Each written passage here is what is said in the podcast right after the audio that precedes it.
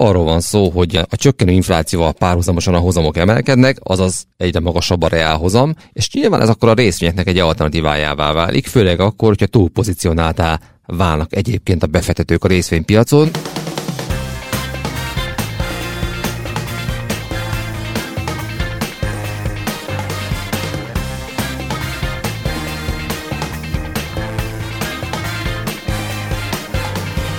Ez nekem azt sugalja, hogy a jó hírek be vannak árazva.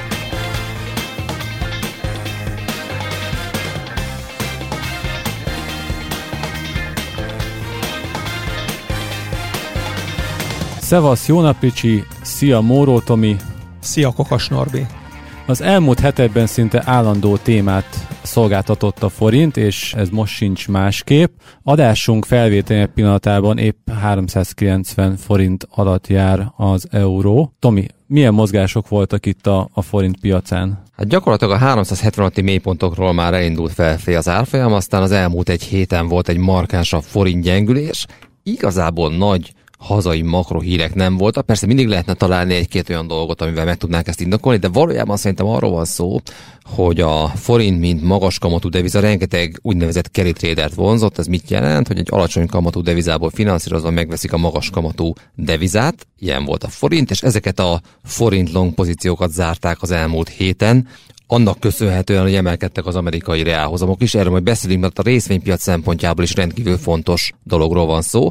De aztán jött egy olyan hír is, hogy a japán jegybank, minthogyha árnyalatnyi, de szigorítan az eddigi extrém az a monetáris politikán, hogy a jennek volt a legkisebb a kamata, a forinté szinte a legnagyobb, és hát bármennyi is exotikusnak tűnik, de ilyenkor ezek a kerítétzárások beindulnak, illetve erősödnek, így jutottunk el a 390-hez. Egyébként azt gondolom, ez egy nagyjából egy érték is a forintnál. Persze a piacok soha nem itt tartózkodnak, tehát azt gondolom, hogy a volatilitás meg fog maradni a, a forintban. És a gyengébb forint hatására számítunk-e bármi változásra a Magyar Nemzeti Bank politikájában? Korábban az MNB azt kommunikálta, hogy a forint volatilitása, vagy a volatilitás hiánya az fontos ahhoz, hogy a kamatcsökkentés folytatódhasson. Lehet, hogy a 390 még nem elég gyenge szintehez, majd meglátjuk, minden esetre most már csak 75 bázispontos következő kamatvágást áll az a piac. Ez nem azt jelenti, hogy ez így is lesz, de mindenképpen jelzi az, hogy a, a piac óvatosabbá válik azzal kapcsolatban, hogy lehet-e folytatni ezt a kamatcsökkentési tempót. Az MNB szokta figyelni a piaci árazásokat, lehet, hogy lesz ennek hatását, főleg akkor, hogyha mondjuk eljutunk a 3,95-400 környékére, mert azért a, a dezinfláció szempontjából fontos, hogy a forint árfolyam viszonylag stabil legyen, miközben ennek azért most már inkább az ellenkezőjét látjuk. Említetted az amerikai reálhozamokat, ott most mit látunk? Ugye van egy ilyen mondás a egy híres írónak, Ernest Hemingwaynek. Amit szoktak a tőkepiacokra is alkalmazni, ez azt jelenti, hogy uh, gradually then suddenly, azaz fokozatosan, majd hirtelen. Az amerikai reálhozamok folyamatosan emelkedtek, senkit nem érdekelt, aztán hirtelen elkezdett érdekelni elég sok befektetőt. Arról van szó, hogy a csökkenő inflációval párhuzamosan a hozamok emelkednek, azaz egyre magasabb a reálhozam, és nyilván ez akkor a részvényeknek egy alternatívájává válik, főleg akkor, hogyha túlpozicionáltá válnak egyébként a befektetők a részvénypiacon, és talán az elmúlt napokban ezt a hatást láthatjuk a részvénypiacon, megtűzdelve azzal, hogy az egyedi részvényekre adott reakciók, a jelentésekre adott reakciók sem a legfényesebbek, de talán erről Ricsi tud többet mondani. Jelen pillanatban ez csütörtök délelőtt 10 óra, amikor fölvesszük ezt az adást. Ha a Nasdaq 100-nak a futures-ét nézzük, ez pontosan ugyanott van, mint június 16-án, több mint másfél hónappal ezelőtt az akkori nagy opciós és határidős kifutáskor. Azóta eltelt 7 hét, és ebben a 7 hétben áramlott az optimizmus, tehát rengeteg pozitív és jó hír és olyan dolgok érkeztek, tehát ugye kaptunk egy 3%-os headline inflációt az Egyesült Államokban, és azt kezdtem el megfigyelni az elmúlt két hétben, hogy a jó hírekre már eladók jöttek. Volt két héttel ezelőtt egy Microsoft mesterséges intelligencia hír, élete csúcsára kihúzták, azonnal elkezdték visszaadni. Jelen pillanatban már az 50 napos mozgó átlaga alatt tartózkodik a világ második legértékesebb vállalata.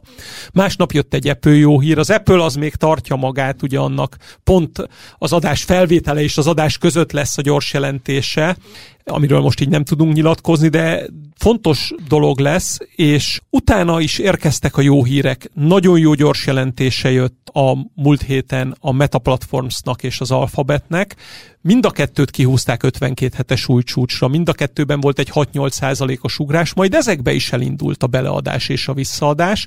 Tehát az volt megfigyelhető már a múlt hét előtt és a múlt héten, hogy a jó híreket beleadásra használták fel, ami mindig rossz jel, mert azt jelenti, hogy nagyon sokan vannak már pozícionálódva. És amit te mondtál, Tomi, hogy át lehet menni rendes reálhozamba, ezt még jobban támogatja egy olyan környezet, hogy azért főleg a technológiai részvényekben óriási nyerő van a 2023-as évben. Igen, nekem nagyon beszédes volt egyébként az AMD-nek a szerdai reakciója, hiszen a cég az bejelentette, hogy az év végével elkezdik értékesíteni az új mesterséges intelligencia csipet, ami egy game changer lesz a cég kijelentés alapján. Mi volt a reakció? A 120-as primarketről 109 dollár alá verték a részvény napon belül egy óriási esést mutatva ez nekem azt sugalja, hogy a jó hírek be vannak árazva, és eléggé ki vannak részvényel a befektetők, amit lehet, hogy tőkeáttételbe finanszíroznak. Ezt persze így nem tudjuk, de, de sejthetjük. Ezt mutatta az, hogy tulajdonképpen érkezett ugye ez a Fitch általi leminősítése az Egyesült Államok adósságának, amit nevezzünk egy ilyen félkamú rossz hírnek, mert ez egy olyan hír, amit egy,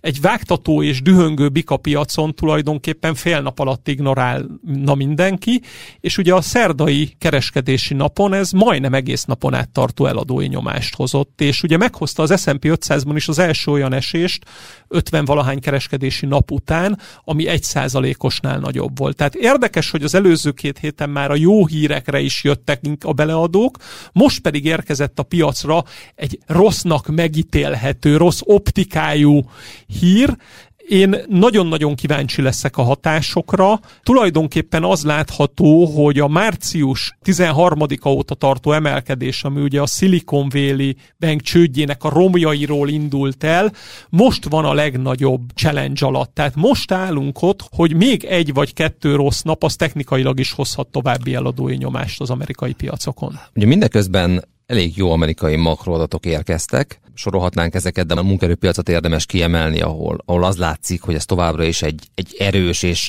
érdemi lassulást nem mutató szegmens az amerikai gazdaságnak. Tehát erősek a makroadatok, nem következett be a vált recesszió. Ez egyébként az elmúlt hetekben a hagyományos részvények felé vitt pénzt, tehát láthattuk azt, hogy ezek felütéstettek a, a technológiai szektorhoz képest, de tegnap, illetve szerdán már azért a piac teljes egészét megtalálták az eladók. Szóval az amerikai gazdaság nem dölt össze, nincsen recesszió, részben ennek is köszönhető az, hogy a reálhozamok emelkedtek, viszont egy olyan pontot látunk most, ahol ez részvénypiaci szempontból úgy tűnik, hogy inkább negatív.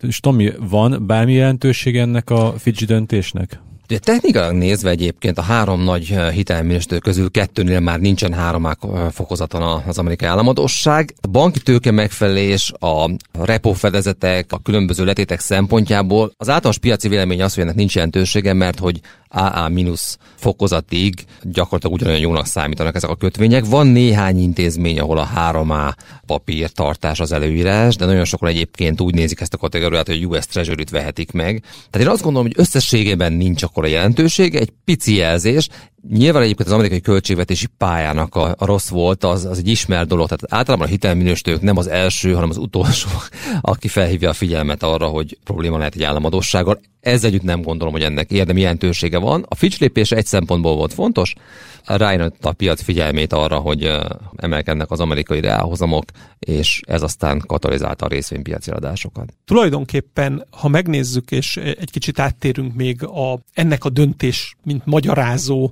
volt ugye a szerdai esésnek, legalábbis az esés elindulásának aztán már nyilván technikailag folytatódott ez a dolog, meg a, a Tomi által említett például az AMD és egy lenyomata volt annak, hogy a technológiában és a nagy technológiai nevekben mi zajlott és mi zajlik.